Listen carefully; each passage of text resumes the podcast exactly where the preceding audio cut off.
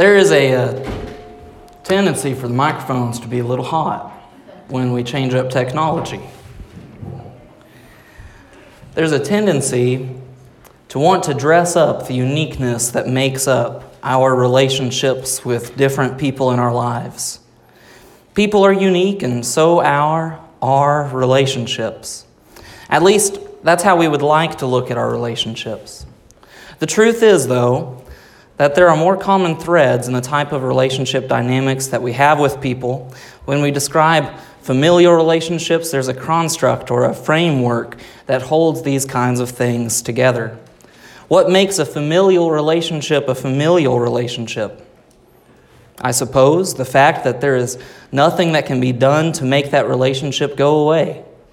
Familial relationships you are stuck with. My mom is my mom no matter what. My dad is my dad, no matter what. My brothers are my brothers, no matter what.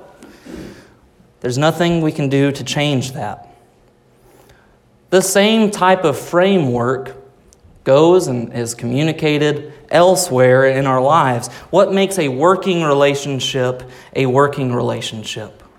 Unless someone leaves a position or that working relationship is, is changed because of a restructure or you still have coworkers and there's nothing that you can do to change that. My boss is my boss no matter what. My employees, my employees no matter what.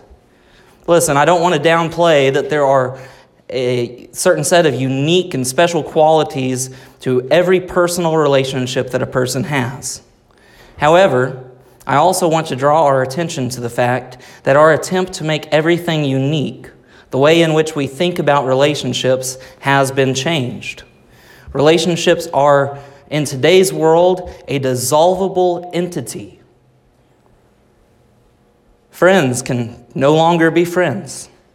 Relatives can disassociate with their heritage. We can even see the same type of concept within the church, especially within our seeker sensitive culture that attempts to acquiesce to a consumeristic preference of churchgoers. This matter of uh, the dynamic and the way that we look at relationships or the way that we are connected with others has a consequence. It raises a problem in how we actually are relating to one another.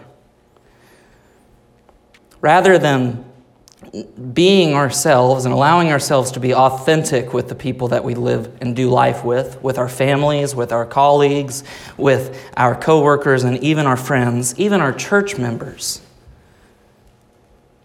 we find ourselves pandering to others to maintain their friendships, family connections, and even community involvement.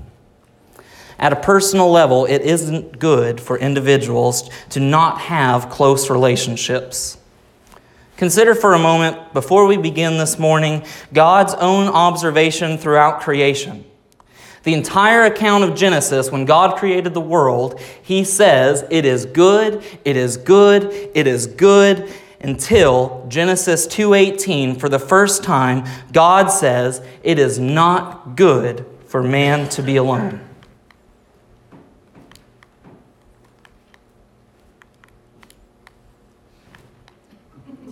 Not today. That's all right, we don't need it. Consider that before sin, before fallenness, God had identified that it was not good for man to be alone. He made us to be relational creatures. We need community. How will we ever have community when the very vehicle that makes that possible, our relationship with one another, is vulnerable and, in fact, even a commodity, a usable resource, a disposable part of life? I said this raises the problem in consequence to the quality of our lives, but moreover, it causes a problem in our obedience as Christians. This way of living isn't just bad for us on a personal level, it is sinful. The Bible's example of our relationships is one of unmeasured, unexplainable commitment. This morning, as we celebrate our mothers, we're reminded that a mother's love is not hinged on conditions or expectations. Sure, my mom's here this morning, and you guys are all free to ask her about it. I've disappointed her, I've let her down. But never for a moment, and I can say this with confidence, has my mother's love been absent towards me. Her love has no measure.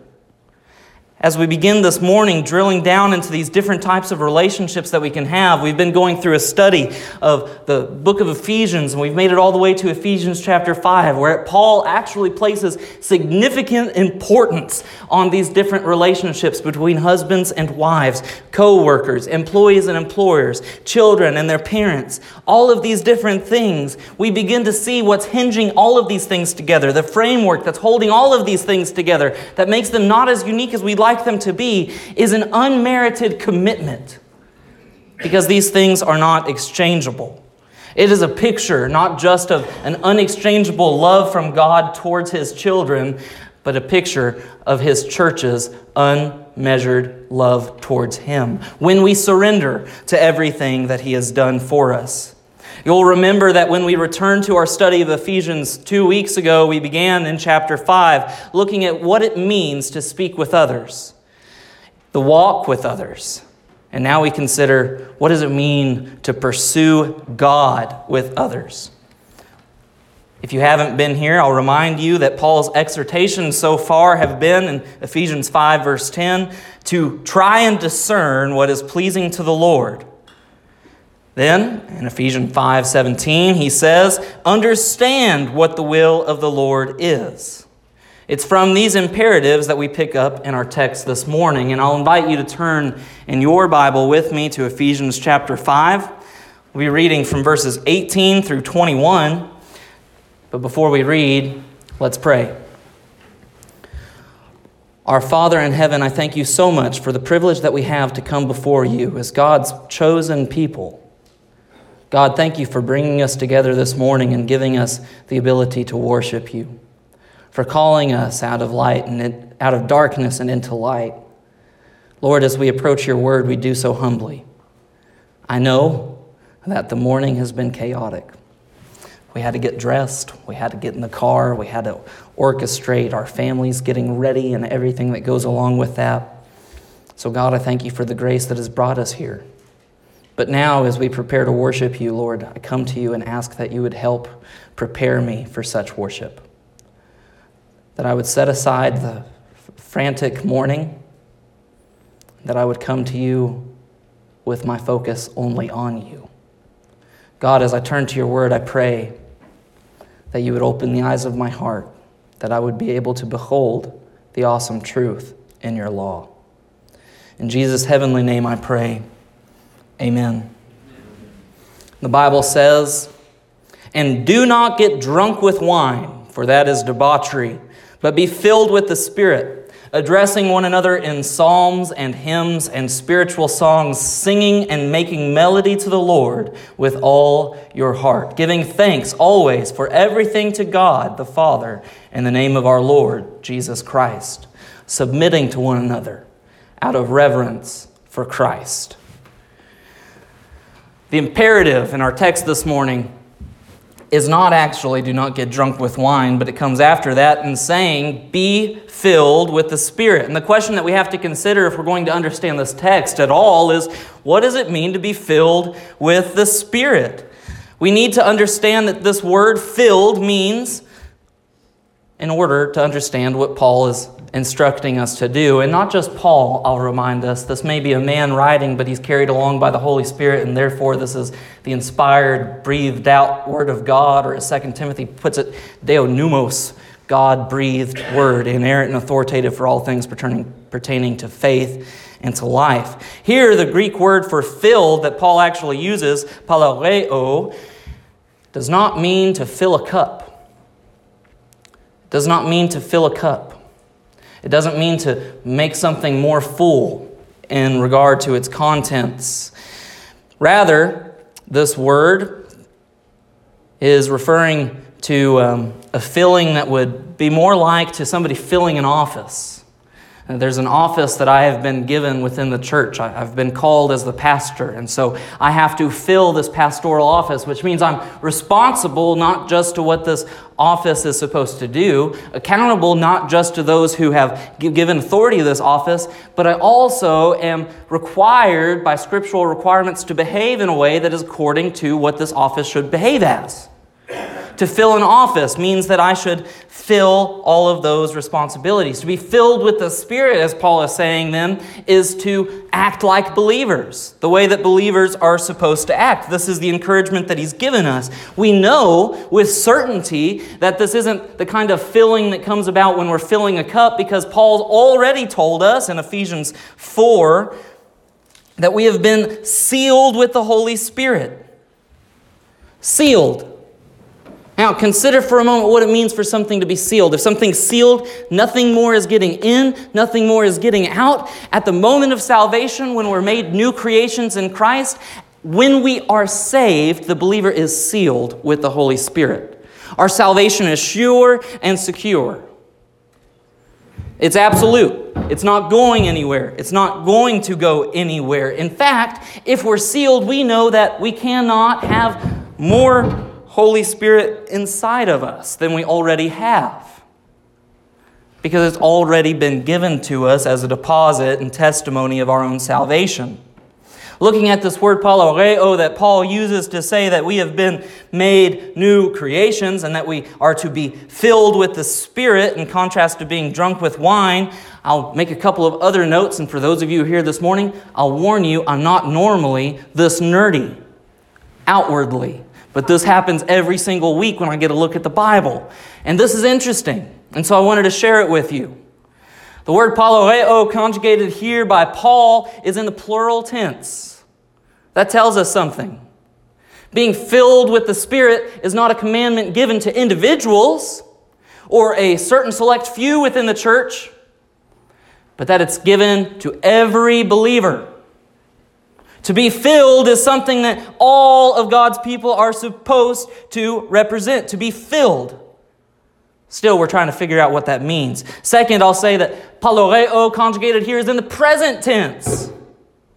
It's not like I was sealed at the moment of salvation, but I am being filled presently. This is something that continually takes place in a Christian's life to be filled.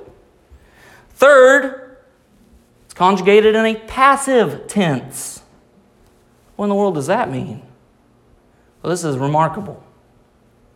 There's churches today that will tell believers that in order to be filled with the Holy Spirit, not only is it necessary for them to come in here preaching, but in such a way that they're supposed to be worked up into a spiritual frenzy so that they can experience what it means to be filled with the Holy Spirit. I've already pointed out that this is contradictory to what Paul writes in Ephesians 4 when he says we've been sealed. What does it mean that this is passive? It means you don't work yourself up to being filled with the Holy Spirit. Rather, by being passive, you are filled with the Holy Spirit. Fill. Fill. If you like, to be filled is to be made complete. To be made complete. It's like an Oreo cookie If you take the cream out of the middle, it is no longer an Oreo cookie. It is a very nasty brown chocolate wafer. Michelle would disagree with me. From time to time, when we get Oreo cookies, I'll go in the pantry excited to enjoy a treat, and I will find a clump of that white cream uh, collected as she's taken it out, scraped it off, and thrown it in uh, to the container so that she can eat the nasty brown chocolate wafers. Poor Michelle. She doesn't know what a complete cookie tastes like. For Christians to be filled, just like an Oreo cookie, is to be made complete, whole, the way that we originally designed. It takes no argument or no example from Scripture. The reality that we have before us is that God designed us and God doesn't make mistakes. He doesn't have accidents. He doesn't make travesties. And so when God created us, when He formed the world, when we go back to this Genesis creation that we mentioned in our introduction this morning, we find God at the work making something perfect and beautiful. Does it need any argument to point out that that perfect and beautiful picture doesn't exist in our world today? The perfect image of God has been marred. It has been distorted. It has been twisted. But, my friends and loved ones, I tell you this morning, it has not been destroyed. God's promise to believers when He encourages us here to say, be filled with the Spirit, is to be made complete, to be made the way that God designed us to be, not so that we can reach some sort of personal exaltation for ourselves, but rather so that we can enjoy all of the blessings of His perfect design. Filled like an Oreo cookie. This is made even more apparent by the contrast that Paul gives us here. He says, Do not get drunk with wine, but be filled with the Spirit. These phrases, if you look in your Bible this morning, are parallel. They're actually explaining one another. A person who is drunk with wine has given up some control in themselves. Their um, self control has been, gone, has been taken away from them. They act in a debaucherous way. To be drunk with wine Paul says, is debauchery. Illustrated by the fact that a, a drunk person loses and a loss of control.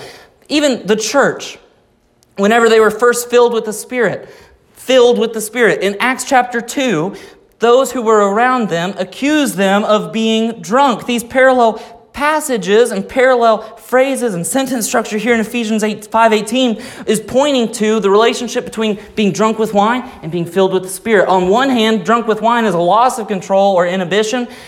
Being filled with the Spirit is giving oneself over in the same way to the control of the Spirit in our lives. These are parallel pictures. So then, we should understand being filled with the Holy Spirit as a command to be controlled and fully submissive to the Spirit of God inside of you. The key to understanding what Paul is writing is in understanding his key purpose in writing. We, under often mind, we often undermine God's word by saying that the Christian life is not simply a list of do's and don'ts. While this saying is true, because Christianity is far more than that, we should be careful to realize that a characteristic of any true born again believer is the prompting and the encouragement to submit to God's will, to be filled with the Spirit. Those who would say that they like the morality and religion of all of these things, maybe even the universality of goodness and wrongness, but fail to submit to God, these people that would say, I like the teachings of this Jesus of Nazareth, but I would not call him Lord of my life or King of all. Fail to know the true perfect design of God. We cannot work up this being filled it isn't something that we can motivate ourselves into. It is not something that can take place by our personal effort. It's not something that preaching accomplishes through motivational uh, lectionary. It, it, it is something that is passive, as we've already described in the conjugation that Paul gives us. It takes place when we submit to God's will in our lives. Preaching is not a coaching, as some would lead us to believe. The proclamation of Scripture is not an admonition to morality. The gathering of God's people to hear the word read and expounded is based fundamentally on the continual reaffirmation of being submissive to the way that God works in our lives. Stuart, if you wouldn't mind going to the next slide, I want you guys to catch this. Being filled with the Spirit is so integral to being a Christian, it defines what Christian community looks like. Mark Dever said, if community in your local church is not dependent on God's supernatural spirit for its lifeblood, it is not evidently supernatural. The community that we are after when we describe the local church, the work of the local church, is based on this communal and corporate submission to God's will in our lives. It is a yielding to the lifeblood that actually allows the church to go on. It's not something that we create. It's not something that we program. It's something that transcends what is observable in our world. Going on. Paul moves that we are to be filled with the Holy Spirit, and he describes it for us. He says, Be filled with the Holy Spirit, addressing one another in psalms and hymns and spiritual songs, singing and making a melody to the Lord with your heart.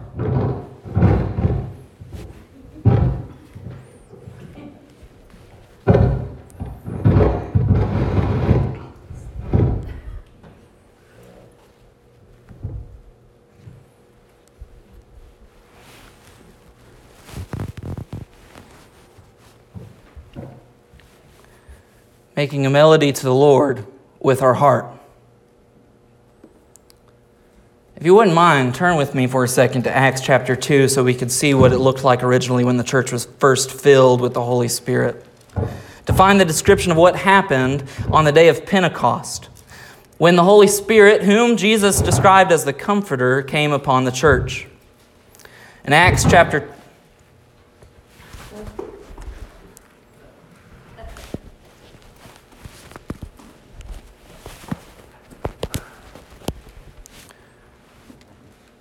From time to time, Michelle accuses me of yelling at her whenever I preach. And if I have to, I'll just take the microphone and yell at everybody. All right. The first picture that we see of the Holy Spirit descending upon the church is found in Acts chapter 2, the day of Pentecost that we referred to. Here, after the uh, great gifts have been given to the apostles and amazing things have happened, the um, disciples have been preaching to the crowds, and something remarkable has happened. Even though there was a congregation of people from all sorts of different backgrounds who spoke different languages, they were all able to understand what the disciples were saying in their own native language. They were able to comprehend it. The people in response, the crowds who are observing this, say in Acts 2.12, in response to the Spirit enabling believers to proclaim God's truth to the people in different language backgrounds and everyone understanding it simultaneously, says that all were amazed and perplexed, saying to one another, What does this mean? But others mockingly said, They are filled with new wine. Peter addresses the people in the crowds. If you jump down to verse 15, he says that the people are not drunk as you suppose, since it is only the third hour of the day. But this is what was uttered through the prophet Joel, making reference to these miraculous things that have been taking place. The church's behavior was such that the people literally thought that they were drunk, not just in their speech, for that was something to marvel at. That was something amazing that people were able to understand what was going on. The fact that people could understand the language simultaneously from different language backgrounds was amazing. Notice how this is different than the type of babbling that some have attributed speaking to tongues to. There's a purpose, and every time that God uses spiritual gifts, there is a purpose behind it. It is in the sense that it is taking and advancing His word. It's not babbling nonsense. Rather, it's communicating what the gospel has always said. Those who would take this picture of debauchery and attribute it to being filled with the Spirit were severely misguided. There must have been something else in their behavior akin to drunkenness that the crowds were making reference to or regarding. I don't think it was language. It certainly wasn't babbling because they were able to be comprehended. Rather, something else must have been there in observation for the crowds to make these notes. I doubt that the saints were stumbling around themselves in a disorderly fashion. Again, that would be contradictory to the full counsel of God, as Paul also writes to the church in Corinth in 1 Corinthians 14:40, that as a command to the church, everything should be done in a fitting and orderly way. And so to say that maybe they were stumbling around or anything like this is absolute nonsense. The way that they were behaving would have been in accordance with God's will. Therefore, it would have been in order, it would have been taking good shape. So then, again, I ask, what was it in their behavior that made the crowds think that they were drunk?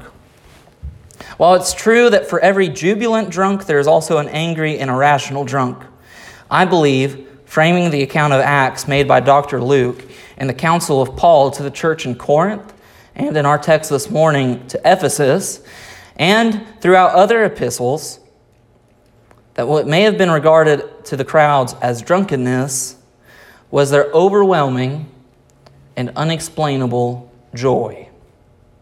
Paul writes, addressing one another in psalms and hymns and spiritual songs, singing and making melody to the Lord with your heart.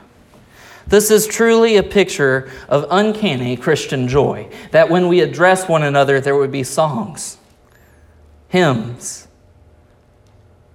spiritual songs songs of encouragement and lifting us up, that in doing so, within our heart, there would be a melody taking shape. Lifting up to God is pleasing, that the melody within our heart would glorify He who holds all things together.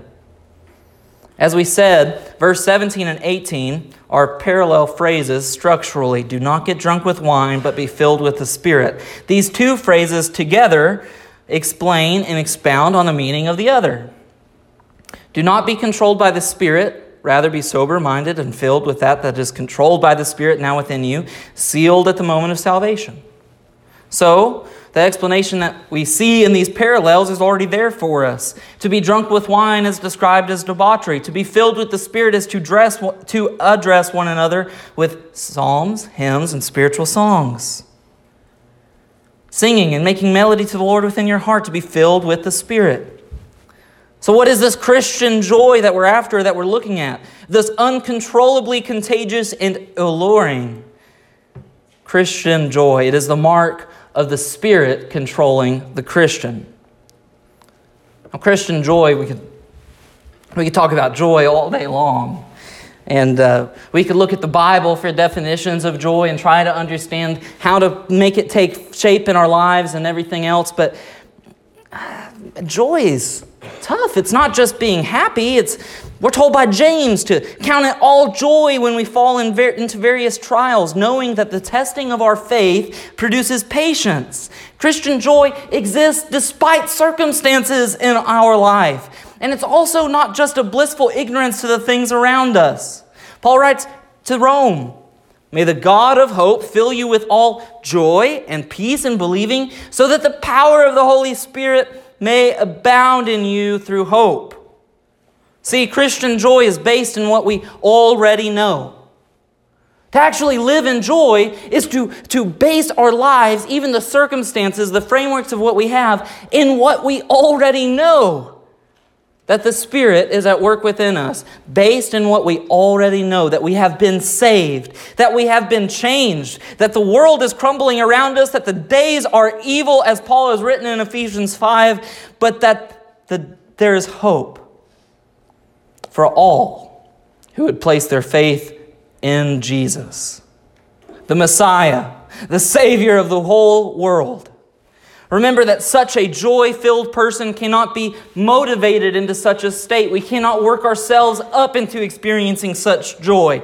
This is a result and definition, characteristic, if you like, of what it means to be filled with the Spirit. That we would exhibit such a undeniable, unexplainable despite circumstances, joy. This is a passive verb, remember. Consider what we rob ourselves of when we view Paul's list of do's and don'ts as purely a moral issue that we are supposed to approach. When writing on this issue, Martyn Lloyd-Jones said, There are those who conceive of the gospel as morality only. Their view of themselves is that they do not need forgiveness. Instead, they desire an exalted way of life. Stuart, would you hit the, the next button there? This new way of life given to us is something so um, remarkable Christians who are experiencing this joy are not actually desiring a exalted way of life. This is something we experience simply by allowing ourselves to be controlled by God within us. This is what happens as a result of truly surrendering our lives. Actually saying, instead of just calling Jesus a moral teacher, I will call him Lord and I will call him King. The negative commands that we find in Ephesians 5 do not be foolish, but be wise. Do not waste the day, but make the most of it. Do not be drunk, but be filled, are not commands that are here to rob the Christian of any sort of happiness or fun or a good time. They're here to point us towards experiencing true wholeness, completeness, just like the Oreo cookie we were describing earlier. These commands are not to rob us of a good time. Rather, they're to point us to ultimate fulfillment. Something bigger and better than everything that we already have. Naturally, thankfulness, when we are filled with such joy, comes about. And that's exactly where Paul moves next. He says, making melody within your heart making melody to the Lord with your heart, giving thanks always and for everything to God the Father in the name of our Lord Jesus Christ, in verse 20.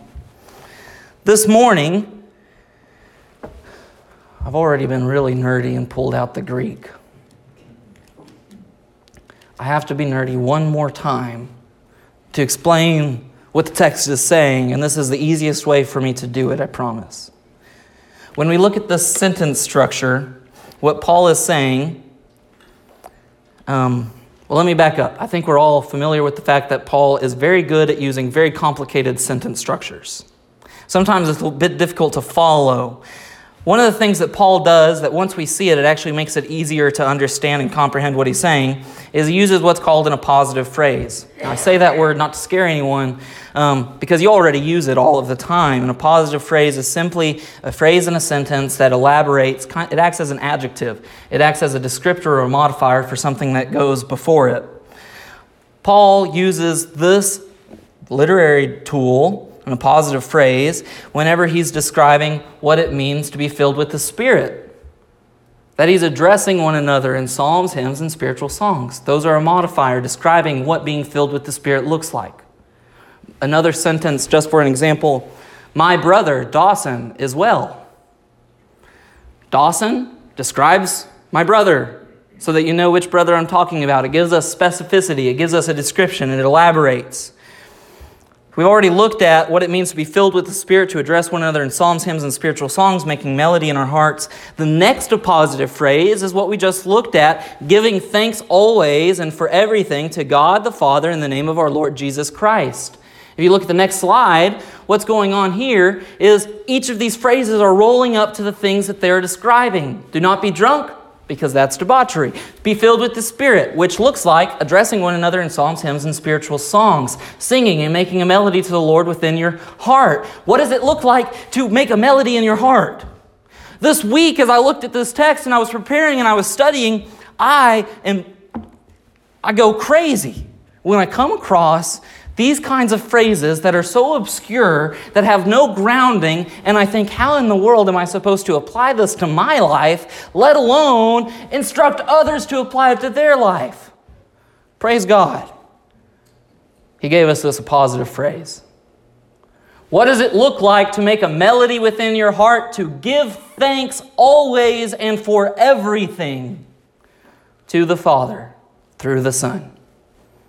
He gives us the description right here. Naturally, when we're filled with the Spirit and living in such a joy filled state, there is an air of thankfulness because despite circumstances, despite bills that keep coming in, despite uh, trials and hardships that families might undergo, despite conflict and war in our world, despite people fighting over fundamental rights to life in our world, I know that God has chosen me, that He has adopted me as His Son, that He regards me as loved, and that the same hope of my salvation, the sure fact that when the day of judgment comes, He will welcome me into His family because I am in Christ and He is in me. Because of that, I know I will have glory. I can be thankful in all things because throughout everything, God has given me assurance. Thankfulness in all things prompts joy, just as joy prompts thankfulness. A few weeks ago, we've been going through the study of Ephesians, and it's taken some time to make it all the way to chapter 5. So we decided to take a little bit of a break, and we studied Psalm 42, asking ourselves how is it possible that Christians can seek God even in their despair? The application that we took away from that was simply that through despair, we can rest in the assurance that God has given us a glory in the future, that He is purifying us in the moment, that things are happening in our lives if we would just seek Him, if we would be thankful for the trials in our lives, because it is through those depths we are able to experience the depth of God's love. If we would make ourselves aware of His presence in our trials, we would have joy at every moment in our lives. Awareness is the key ingredient to being controlled by the Spirit. Now, I say key ingredient. Obviously, before you can even get started down this road, you have to be saved. You have to know Christ as your Savior. That's the prerequisite for being filled with the Spirit. But then, once sealed, how are you going to be controlled? By being aware of God's presence in our lives through everything. When we are aware, we naturally are in a state of thanking God. When we are aware, we are naturally understanding what the will of God is. These are the imperatives that we've already studied in Ephesians 5 to understand what the will of God is, to discern what is pleasing to the Lord. When we are aware of His presence in our lives, drawing our attention and focus to His presence, we are constantly seeking His will, discerning what is pleasing to Him. Prior to returning to Ephesians, the study of Psalm 42 has prepared us to consider what it means to seek God in everything. The key to live in a state of reminding ourselves of God's presence even in the silence. There wasn't a break from Ephesians without a purpose.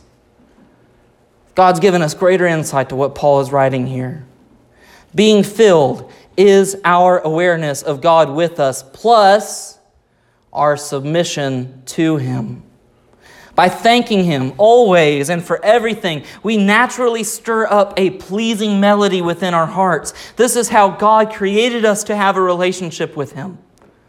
I mentioned this morning this perfect design that God has given us, creating us in His perfect design because He's a perfect God. Being filled, allowing ourselves to be controlled, being submissive to Him is the picture of true Christian joy. By thanking Him always and for everything, we naturally stir up the pleasing melody of our heart. And this is how God created us to live. This is not just how He created us to live as individuals, though. This is how He created us to live in community. How He created us to live in community. It's not enough that we would do all of this on our own or as individuals, but we're supposed to address one another in psalms and hymns. This is a picture of what it means not to pursue God as an individual in loneliness. This is a picture of pursuing God in community.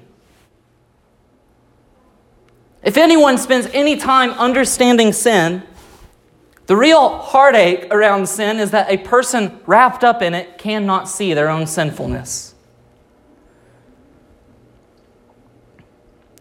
Human pride prevents us from seeing our own sinfulness. But when somebody is singing psalms and hymns, when somebody is making a joyous melody within their heart to God, friends, I, I, I was truly honored this week to, to give away a, a, a, some furniture that was in our garage to a family that recently experienced a, a house fire. I was blown away by this woman that has lost her house and pretty much all of the things that were in her house. How joy filled she was. Just exuberant. She even remarked, and I, I wonder if she's not going to crash when things settle down, to, to be totally honest, but the joy that was in her was remarkable. It was personally convicting when I have nothing like that going on and I am not making such melodies to the Lord. The light of God's love in an individual's life when they submit to the authority of Scripture, submit to the authority of the church, they live in community with one another, pushes us onward, exposing sin that is trapped in our life, helping us to see that there is a thankfulness that is gone from my way of living. I need people in my life to point me towards such thankfulness. Praise God for mothers who give us an example of love that is not based on expectations or performance, but gives us an understanding of immeasurable love. The last phrase in this sentence, and I, am actually done being nerdy. We're not going to look at sentence structures or positive phrases or original languages anymore this morning. Verse 21 Submitting to one another out of reverence for Christ. Submission is a bad word in our world today. We talk about submitting to authority and we see no picture of it in our lives. To submit to anyone is to uh, be weak. But it is fundamentally the basis for every Christian relationship that we have. Paul goes on in Ephesians 5, he describes wives and husbands, children and parents, bondservants and masters, and then he goes on to finally describe spiritual warfare at the end of chapter 6. In every relationship that we look at, though, this air of submission is at core. The Christian who comes, or, or those who think that they're a Christian, who come to God or is this Jesus of Nazareth looking for some moral imperative, looking for some way of an exalted life, who do not say that this book is authoritative, are actually running away from living the way that God has called them to live. You say you want an exalted way of life, and I started this morning by saying that God promises you exactly that. Exactly that. By pursuing God and community, He promises to make us full like an Oreo cookie. But it comes about by submitting to one another. This isn't something we do on our own, but it's something that we do out of reverence for Christ. This instruction, our text, first and foremost to our relationships that form within the church, but it is always an example of our submission to Jesus as Lord. It plays out in marriage, in work relationships, in parental relationships, so on and so forth. In every relationship, we should, out of reverence for Christ, submit to one another. It is modeled after the Christian submission to call Jesus as Lord, to no longer consider oneself wise in pursuit of our own moral compass. We are born with a sense of what is right and wrong. Rather, to despite doubt, to despite personal conflict, to stand in opposition to our personal preferences and to yield to the authority of Scripture gives us an absolute. Because where there is rebellion, we find those who do not call Jesus King. When commitment in a local church transcends the benefits we receive from it, it points to something deeper. The truth is, everyone will die, for it is appointed to man once to die. Our only preservation is in the final judgment. To be in Christ and to be in Him, we, He must be in you. And this only happens when we embrace what it means to submit to Him. To submit through pride, to submit through fear, to submit through wisdom, to submit through judgment, to submit, for in this we are giving thanks to the Father.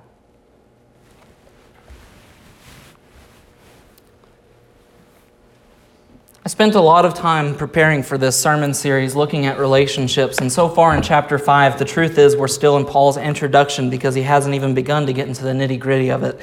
Instead, he's given, a found, given us a foundational framework that outlines what is present in every Christian relationship. In this framework, there's one thing that holds all of these together. It's not unique and it's not special. Instead, it is commitment. When I pray over these things and I look for application, here's what I'm reminded of families cannot disassociate from their family. It doesn't matter what somebody has done. Your mom is your mom. Your sister is your sister. Your brother, your brother. Regardless of what they've done, they are your family. Paul writes in Ephesians that you've been adopted into the family of God if you know Him as your Lord and Savior. Likewise, you cannot disassociate from your Christian family because of preference. Here's the greatest sin of the church in 2022. Is it 2022? Man. I do not think that we've run away from the authority of Scripture or that we've done anything uh, uh, totally heinous. Rather, we have undermined what it means to be the church.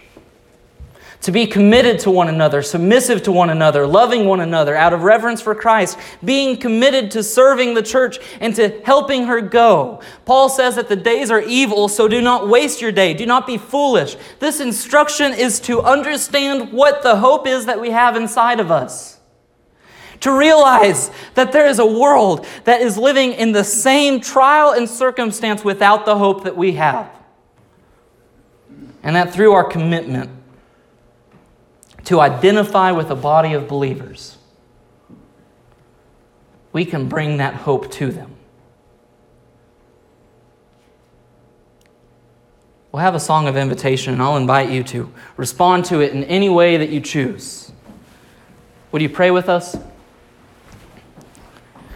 Father in heaven, I thank you so much for this morning, for worshiping with you, for giving us your word and your instruction. Lord, I pray that you would continue to convict our hearts of what it means to be your people, to commit to you, to identify with you, so that when the day of judgment comes, you will say that you have identified with us. God, I pray that you would continue to lead us in worshiping you in a way that you would be pleased. In Jesus' name I pray.